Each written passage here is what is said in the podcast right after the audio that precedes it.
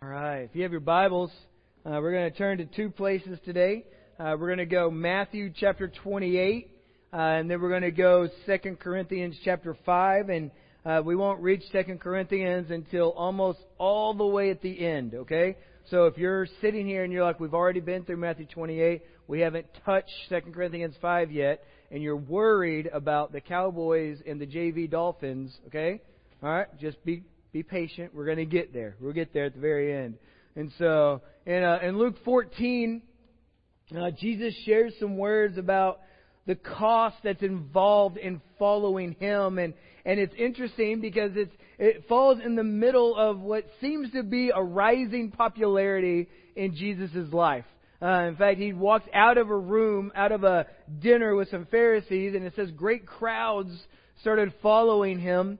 Uh, and then Jesus like immediately thins out the crowds with some very direct and, and what seems to be very hard words about the cost that it that is involved when it comes to being his disciple. In fact, uh, we, we may think it's strange because I mean isn't the way that this is supposed to work in the church. That bigger is always better. That the bigger the crowd, the healthier the church. And and Jesus seems to know something that we don't apparently know. That's not necessarily a good barometer on on health. And so so he comes into these moments and uh, Jesus doesn't really seem to care at all about becoming the prom king. Uh, what he really seems to have a proper view on uh, is is what life with Him should look like. And so he, he says some words uh, that, as we read them, we're confronted with what seems to be some extremes. Uh, in fact, uh, Jesus says that in order to be His disciple, you have to love Him more than you love your family, more than you love yourself. You have to be willing to bear your own cross by identifying daily, daily with Jesus. Not just Sundays and not just when it's convenient, but daily. You would identify with his mission. You would identify with his suffering. You would identify with his surrender to God's will. And then he gets to the end of this section and, and he says, You have to be willing to renounce all for the sake of the gospel. And sandwiched in between that, he, uh, the words that they can be difficult to read and they can be even more difficult to live out at times, but that doesn't make them any less true. And that's why in the middle of these demands that Jesus gives us, he he grants us um, two very helpful word pictures. If you'll remember, he came in and he said, uh, he, he says, no one decides to build a house without first counting the cost to see if they'll be able to afford finishing the build of the house. Uh, and then he says, secondly, no king goes to war against a, a rival army without first considering how many guys does he have to go up against them? Does he have enough to actually overtake the army? And if not, he sends a delegation to uh, seek peace. And, and that, that, that the reconciliation that Jesus is telling us in these words to deal with is to count the cost of following him because it is costly. And, and so, so the demands of the gospel is that, that we die to ourselves and we live in the life and the death and the resurrection and the ascension and the reign of King Jesus. That he becomes our identity. And, and so, so the way we've been kind of asking you guys to uh, think through this is, is by simply asking, what capacity does Jesus play in your life? Uh, and we've, we've kind of talked about three different responses, if you'll remember. That, that the box number one is a person who does not identify Jesus as Lord and does not identify Jesus as Savior. That this is the state of the unbeliever. And and again, we don't use that to guilt anybody. We just think it's helpful to know where you're at so that you can talk about where you want to be. And so, so the person who doesn't identify Jesus as Lord and Savior comes in and they don't understand their need to submit their lives to Christ because they don't see his great worth. And then, secondly, they don't understand the weight of their own sinfulness. Okay? So then you have box three, which is the proper view of seeing Jesus as Lord and Savior. I'm going to get to box two in just a second, right? So seeing Jesus as Lord and Savior, and that's where, as we walk through the Bible, this is where Jesus is consistently pressing us to understand that underneath his lordship, we find the best pastures to eat in. Uh, we find our greatest needs met. We find things like joy and peace and satisfaction, contentment. We find those things not in our search in the rest of the world, but because we find them in Him. So He is our great treasure. And then you have box two, where we know Jesus as Savior, but we don't allow Him to be Lord. And I think this is the state of a lot in, in our modern church. Uh, that we've been to a fifth quarter or a retreat, or we went to um, a conference and we gave our, our lives to Jesus, sort of. That, that we've asked Him to, hey, uh, save me, but let me continue to live in my own little story. Let me continue pursuing my own smaller pursuits. And again, most of those pursuits have to deal with our eyes being not on Him, but on other people. And so we say, hey, that seems like fun. I want to go do that. Um, and and the the challenge with the gospel is Jesus says, I'm not willing to play in box two. I'm not, I'm not willing to let this be a game with you. And so he comes in in these moments and he presses us. And he says, just count the cost. Pay attention. Because my relationship really is an all or nothing uh, agreement. That all of me for all of you. And, and now the, the beauty of that is, is and well, actually, we said it this way, this way last week, that, that following Jesus shouldn't be this reluctant journey of like, well, I guess I'll give him a go. Uh, because because when we see him properly, we, we understand that he is this great treasure. He is this great pearl. That that where in our joy is the greatest privilege of our lives to sell it all so that we can take hold of this prize. And, and so, so, so the gift of our salvation is Jesus. We can't, we can't save ourselves, but the price of following Jesus is our whole lives. Okay? And I can't say this enough. Every single time we are the winners in that agreement. Okay? Every single time we get to that part and we say, I have to give my whole life, we gain everything. We gain everything, and we actually don't lose near as much as we think we are. And so, so because of Jesus, our desires and our delights are refined to both significance and health, which leads us to joy. And so, so where I want to go today is I want to take a few moments and I want to talk about counting the cost when it collides with our love for other people. I love talking about the topic of love, especially as it collides uh, with with other people. That that how following Jesus into other people's lives for the glory of his name is part of living as a person changed by the love of God. That's where we're going. And we're going to start there in, in Matthew chapter 28. But first, let, let us pray. Father, we thank you today that the words we were given the privilege to sing, that they come to you. We thank you today that the words we get to read, that they are from you. And we pray that through the power of your Holy Spirit that He would speak to us today, that we would be willing to listen, and that we would understand matters of, of the most importance today. We love you, and we lay these requests at your feet, and we wait for you to move in eager expectation. It's in Jesus' name we pray. And everyone said, uh, one, one of the greatest things Jesus has ever said in the history of ever are three words It is finished. John 19:30 It is finished that that my obedience is finished and it's perfect and you need it my suffering is finished and you need it to cover all of your sins I have finished removing the wrath of God from my people. I have finished striking Satan with a death blow. I have established the new covenant of my people. It is finished. And we get to rejoice, and then the mission begins. That's what happens. In fact, what's so overwhelmingly amazing about the mission is that it happens through you and it happens through me. That, that we could we could sit here today and we could wish that Jesus hadn't left uh, because he was so powerful, he was so impressive, and yet his very own words is, "As the Father has sent me, even so I am sending you."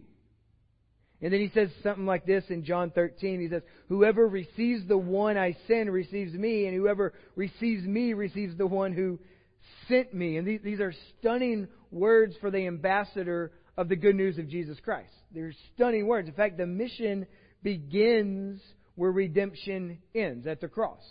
When Jesus says, It is finished, that's where the proclamation of our lives get to join in with this incredible story of God. That, that our great task is to spread this news with all our might to every nation on the planet on the planet. In fact, there's a lot of discussion in the Bible about how we follow Jesus into the mission field of our lives. That, uh, in fact, there are books and there are conferences and there are sermon series. There, there are denominations that split on on what's the right and the proper process through which we carry uh, genuinely sharing the gospel and genuinely believing in the gospel. And, and but but one thing we will find that really never change when it comes to Christians is that we're told in the Bible about what we're told to do uh, in the Bible about our manner of living. And it simply says this that since we are people changed by the love of God, we are to be people who live out the love of God. That never changes. There's not a page that it changes. That because we have been changed by the love of God, we are to live out the love of God with our lives. In fact, a couple of my favorites. Okay, 1 Corinthians 16:14 just Paul just simply comes in. He says, "Let everything that you do be done in love." In Romans chapter 10, uh, 13, verse 8, he, Paul will say, "Hey, when it comes to debt in your life, owe no one anything except to love each other." That we would have a continuing debt of love for one another. For the one who loves another has fulfilled the law. And then a couple of months ago, we were walking through First John. You'll remember he he he got to chapter three, verse eighteen. Anybody memorized it? Yeah? No? Okay, here I'll tell you. It says, "Little children." Okay, remember we got to that point. He kept calling us little kids, and, and he did it because he loves us. He says, "Let us not love in word or talk, but in deed and in truth." So let's not just talk about love. Let's let that be the motivating factors of our feet and our hands. Let our love go, go past, hey, I'm going to pray for you, to, hey, let me walk alongside you. And so, with this in mind, I think there's an important question we need to ask, and I'm not, I'm not sure you've ever really asked it in this sense. You might have done it relationally, but, but what I want to do is I want to ask a question. I want to throw Jesus into it. I know, novel concept. Uh, but, but a big question they won't ask if we've been uh, commanded at times to love other people. Here's the question: If I am a change, uh, I'm sorry, if I am a person changed by the love of God, okay, so that's the qualifier, okay. If I am a, cha- a person changed by the love of God and are called out to, I'm sorry, I'm having a hard time reading today, people. I'll get there. Lawson, can you just put it on the screen because apparently I can't read. If I am a person, it's the big question to ask. If I am a person changed by the love of God and are called to live out His love shown in Jesus, then what is the most loving thing I can do for any person? For any person. It's a big question. Every single relationship that I can have, what is the single most important loving thing I can do for them? And I think it, it can appear to be a tricky question, uh, but for, for the Christian, it shouldn't be, right? Because the qualifier is if I'm changed by the love of God and I'm called to live out His love shown in Jesus, then this shouldn't be very tricky. And I think it can be tricky because we can easily confuse a loving act in a moment for being what is most loving. Are you with? That, that, that we can be loving while walking across the room and giving someone a hot meal. We can, we can be loving by taking care of someone's kids while their relatives in the hospital. We can be loving by standing beside someone in a difficult season of life. But, but the question we're asking this morning isn't small, it's huge. What is the most loving thing a Christian can do for a person? And, and, and what we're going to explore uh, is that the most loving thing that any that you can do for any person is to proclaim to them the gospel of Jesus. It's the most loving thing. In fact, I will. Uh, my contention is your unwillingness at times to proclaim Jesus to people is the is the least loving thing you can do for them. It's the least loving. Now we're going to talk about some factors of why we're reluctant at times to do that, but I'm just letting you know the most unloving thing you can do for someone is not to talk to them about Jesus. And so, because what they need most in this life is not your service and it's not your relief. What every person needs to experience is life and joy and peace. It's to experience the love of God through Jesus. And so we go to a very famous set of verses that Jesus gives us in Matthew chapter 28. In fact, so famous they called it great uh, because Jesus gives us what's called the, the Great Commission. All right, and so so this is what he says. We're going to start in verse uh, uh, 16. I think we have it on the screen, right? Uh, verse 16. Now the eleven disciples went to Galilee to the mountain. So let me give you the, fra- the, the framing of this thought. Jesus has died. Uh, he's gone to the cross. Three days later, he rises again. There's a period of time where he meets with his disciples in a couple of different places, and this will be their last moment with him. And so it says, Now the eleven disciples went to Galilee, to the mountain to which Jesus had directed them. Okay? Verse 17, and when they saw him, they worshipped him. But these next three words are side point, okay? But some doubted. And I don't know about you, but I find great relief in those three words. Because we're talking about the disciples, right? And we all think of them as these great, large heroes of faith. And it says, in this moment, Jesus has been spending time with them. Jesus, hey, go, I'm going to meet you on this mountaintop. They see him, and some, not just one, some doubted. And I would love to find out one day what was your doubt? Like, what was going on in your heart in that moment? But that's another lesson for another day. And Jesus came and they said to them, He says, All authority, okay, pay attention, all authority in heaven and on earth has been given to me.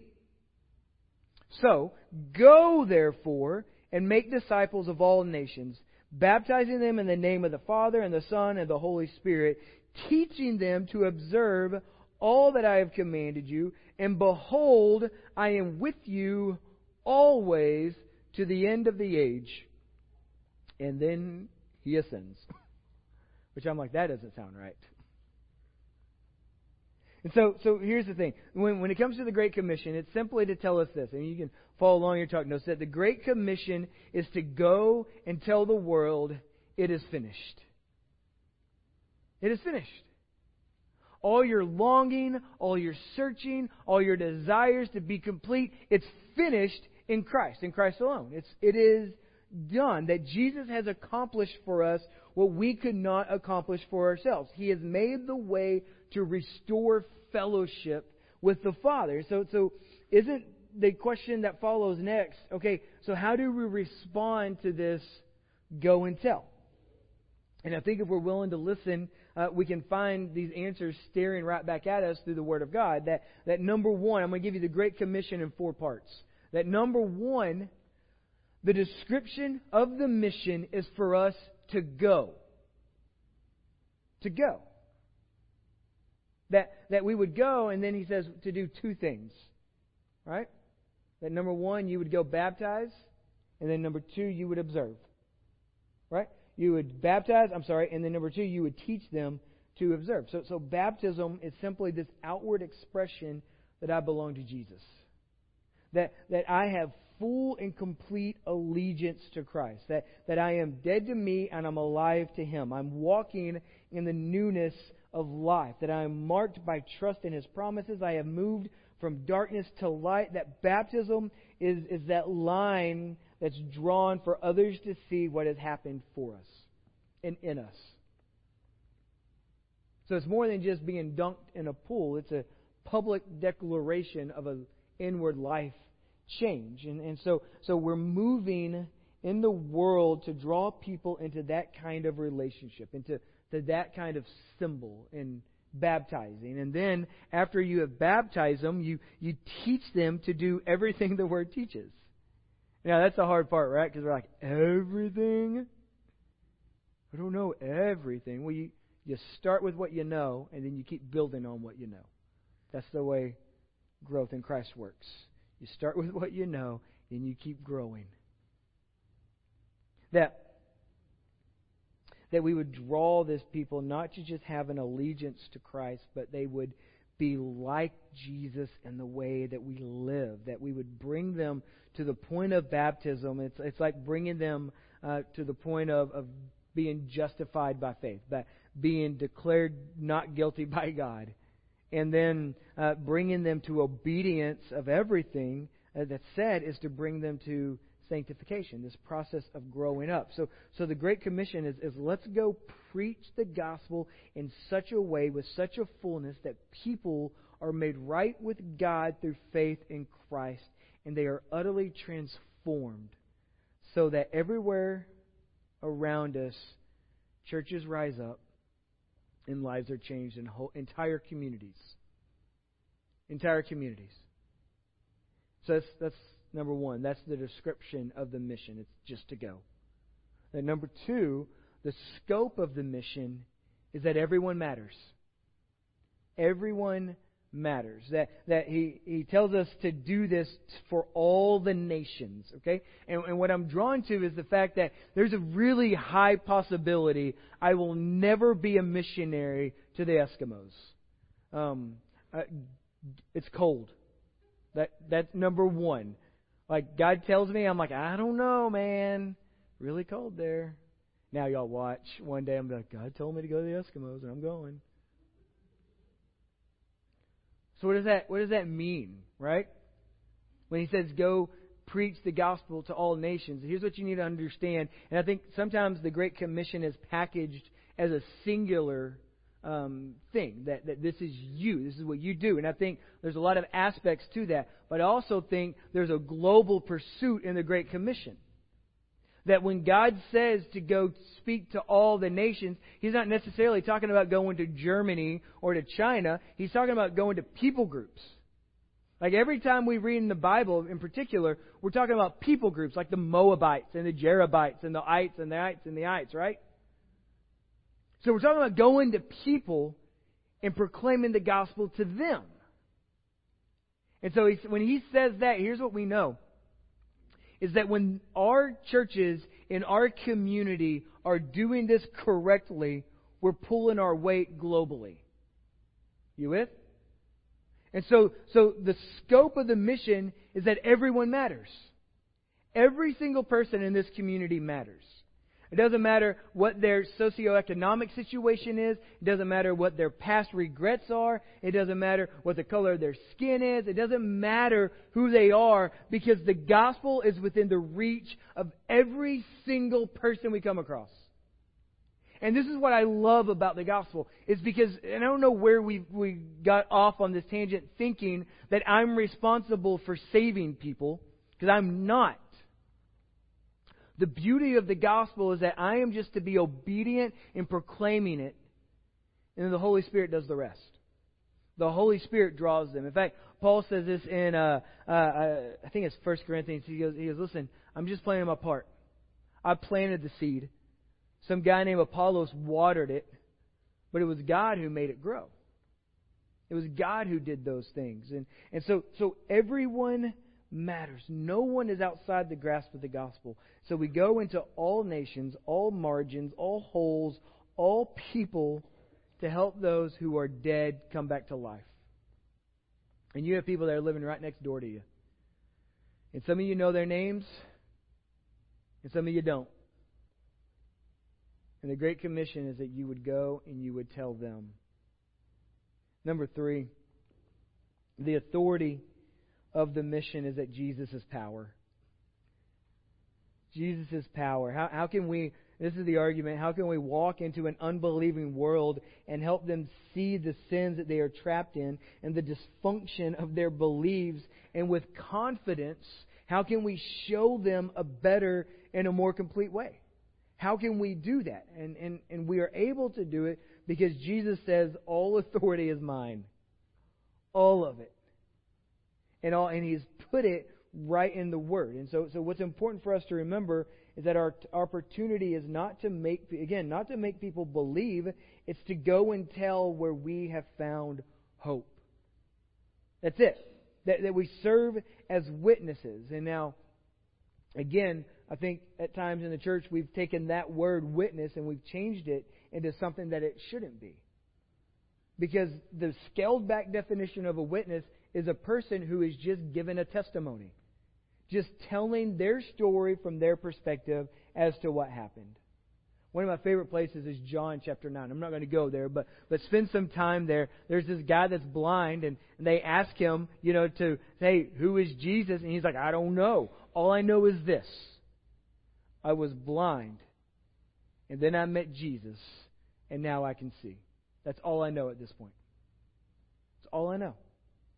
And that's the role of the witness, that we get to walk not in our own authority, not in our own ability to convince somebody. We get to walk in the authority of Christ because He says, I'm giving this to you. That, that the rest of the work's the Holy Spirit. So He draws the hearts of sinners into the saving arms of Jesus. And so, so we simply um, point them to Christ and we invite them to investigate and to follow Him.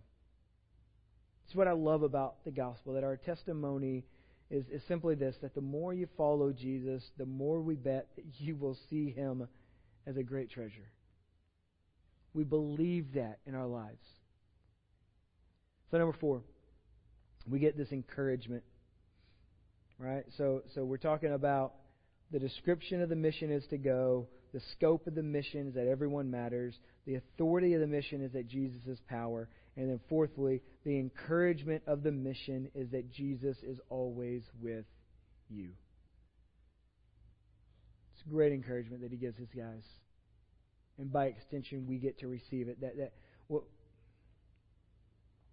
Jesus says, Behold, I am with you always to the end of the age. And that, that's, that's plenty to take on a myriad of, of circumstances. That this promise lets us get past our barriers for proclaiming uh, the gospel in the first case because there's strength in numbers, isn't there? There's strength in numbers. And I know that's true in your life because your dumbest moments were surrounded by your dumbest friends. Right? The dumbest moments in your life are when you had a group of guys with you and you're like, yeah, yeah, we sh- someone should have been smarter in this moment, but we weren't. And it is by the grace of God that we still live. So, so let's, let's be honest here, just for the moment. Then at 12 o'clock, we can stop being honest. That, that the reason more of us are not willing to talk more about what Jesus has done in our lives is either we don't see Jesus as our great, all satisfying treasure, or we, we kind of do, but fear grabs hold of our tongues. That's, that's what's at play that, that we have the fear of ignorance. Let me, let me just see if I can paint us all together. The fear of ignorance, that, that what if I say something and I don't know how to answer the follow up questions? Right? I mean, I'm, I'm learning that it's okay to say, I don't know. You know, I, I think as a parent that has taught me a, that permission to say, I don't, I don't know. Hey, what do you think about this? I don't know. I think we have the fear of, of awkwardness that what if I say something and they think it's weird and it messes up our relationship? Right? You ever been there? Maybe that's a legitimate fear of yours, or maybe it's just an excuse that you use. I don't know. Because I've done both. We have the fear of embarrassment. What if, what if I say something and they make fun of me? The fear of loss. What, what if I say something and they walk away? What if what if that's the case? And I think the hope we find in the Great Commission is that the presence of the Holy Spirit stands beside us and empowers us and will not depart from us, so we are never alone. And some of those fears may become real and they may happen, but the promise of His presence is greater than the fear involved in risking the relationship. Again, one of the most unloving things you can do in a person's life is not tell them about the hope that you have. Like I, I, I struggle at times with that. I'm like, yes, that is the most unloving. Like, like how much hatred do I have to have for a person to not show them the lifeline? And so, so some relationships, okay, and this is this is what I learned. Okay, now think about this with with honesty. Some actually, I think all relationships can never really grow without first someone willing to risk their heart. Like, not any of you married people, none of you would be married if someone wasn't first willing to risk their heart. Right? You, you can't grow in your relationship with your kids without first being willing to risk your heart, to give it to them, right? And that's what we struggle with in this. And we're like, I don't want to risk. But you never gain. You never gain. You always, always, always, always settle. And so there's there's no greater risk to take than to help someone come back to life.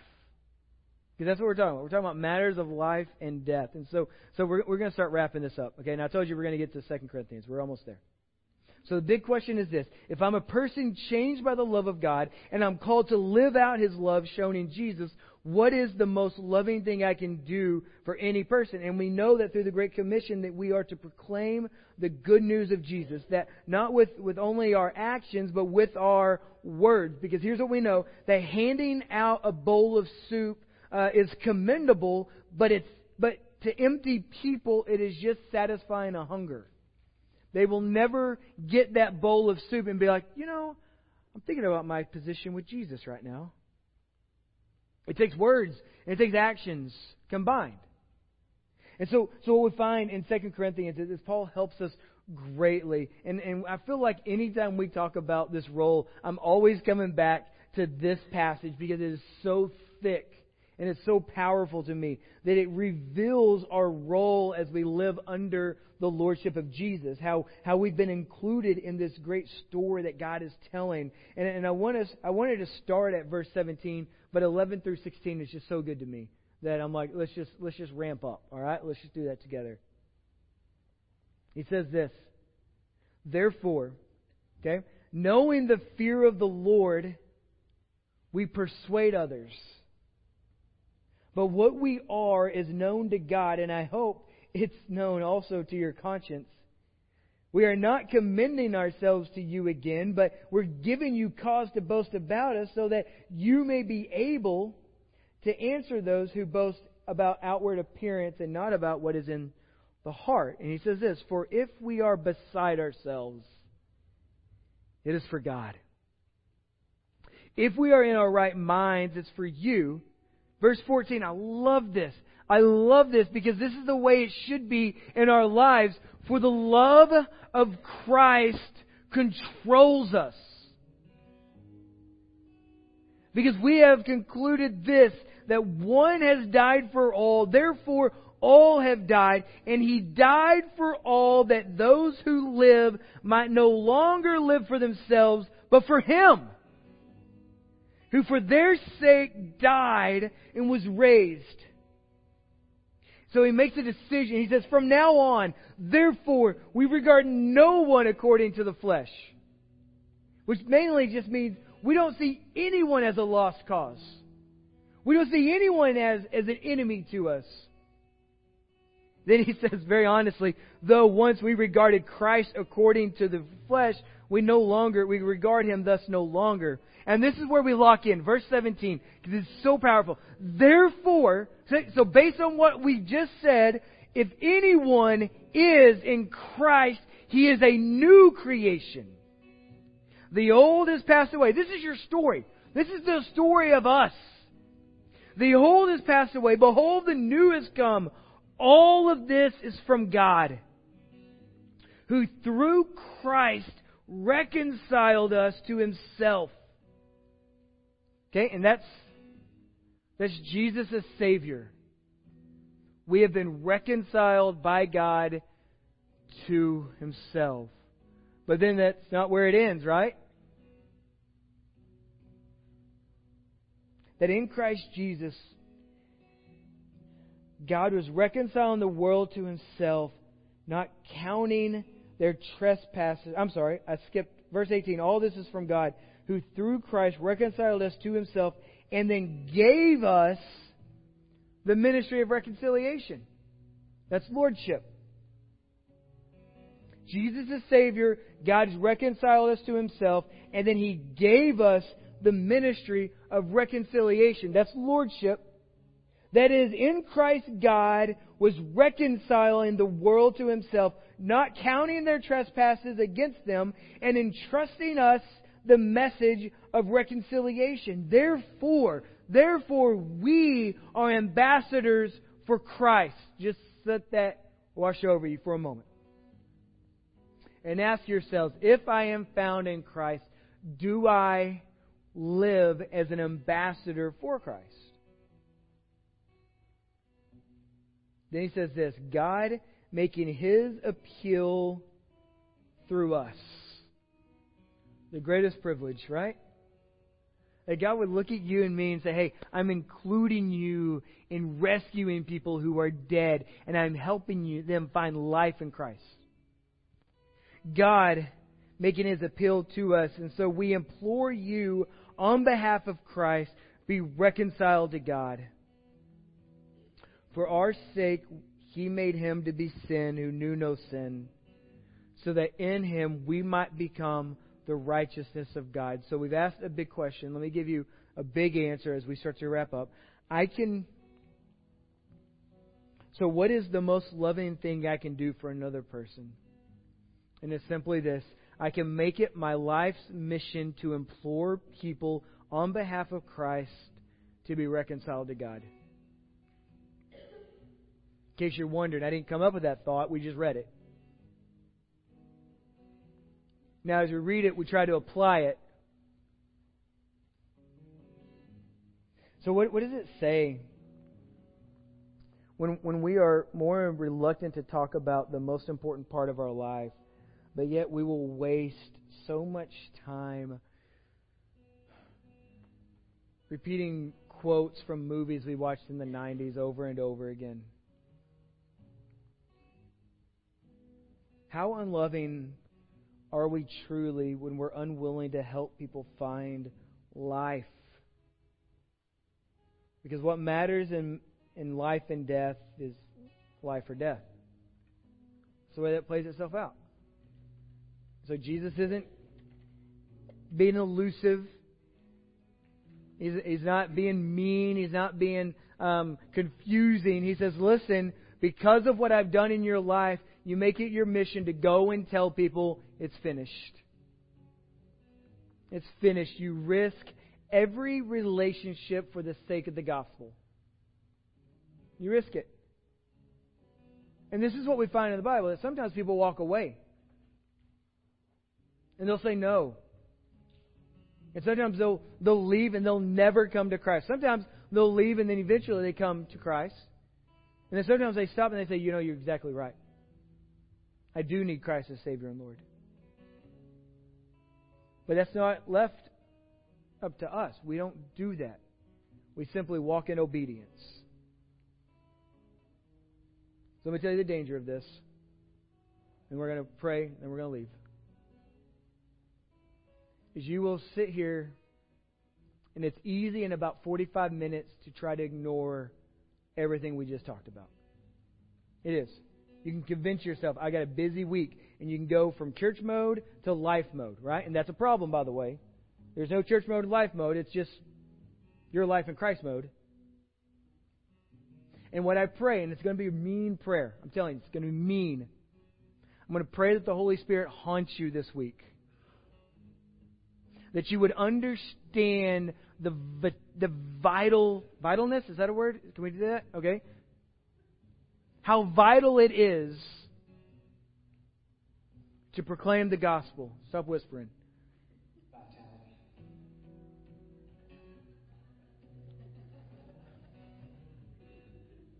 Then we ask you to pray for Chris because he's rude. I'm going to pray that the Holy Spirit haunts you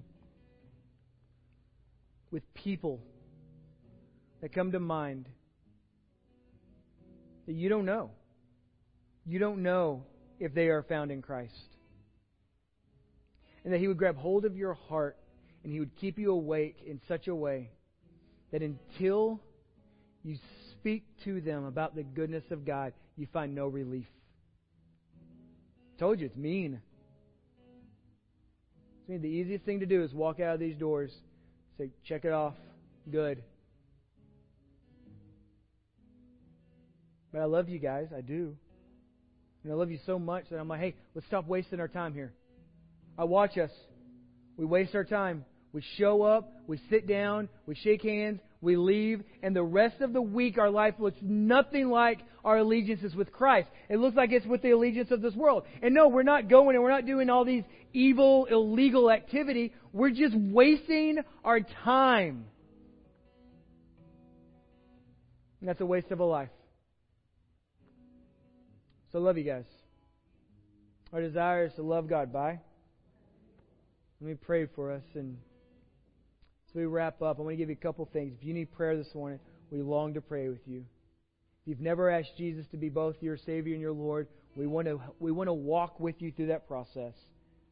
We welcome questions. And if we want to stop and take some time and remember Christ and the price that He paid through communion, that's available too. Father, we come to you and we thank you for this day.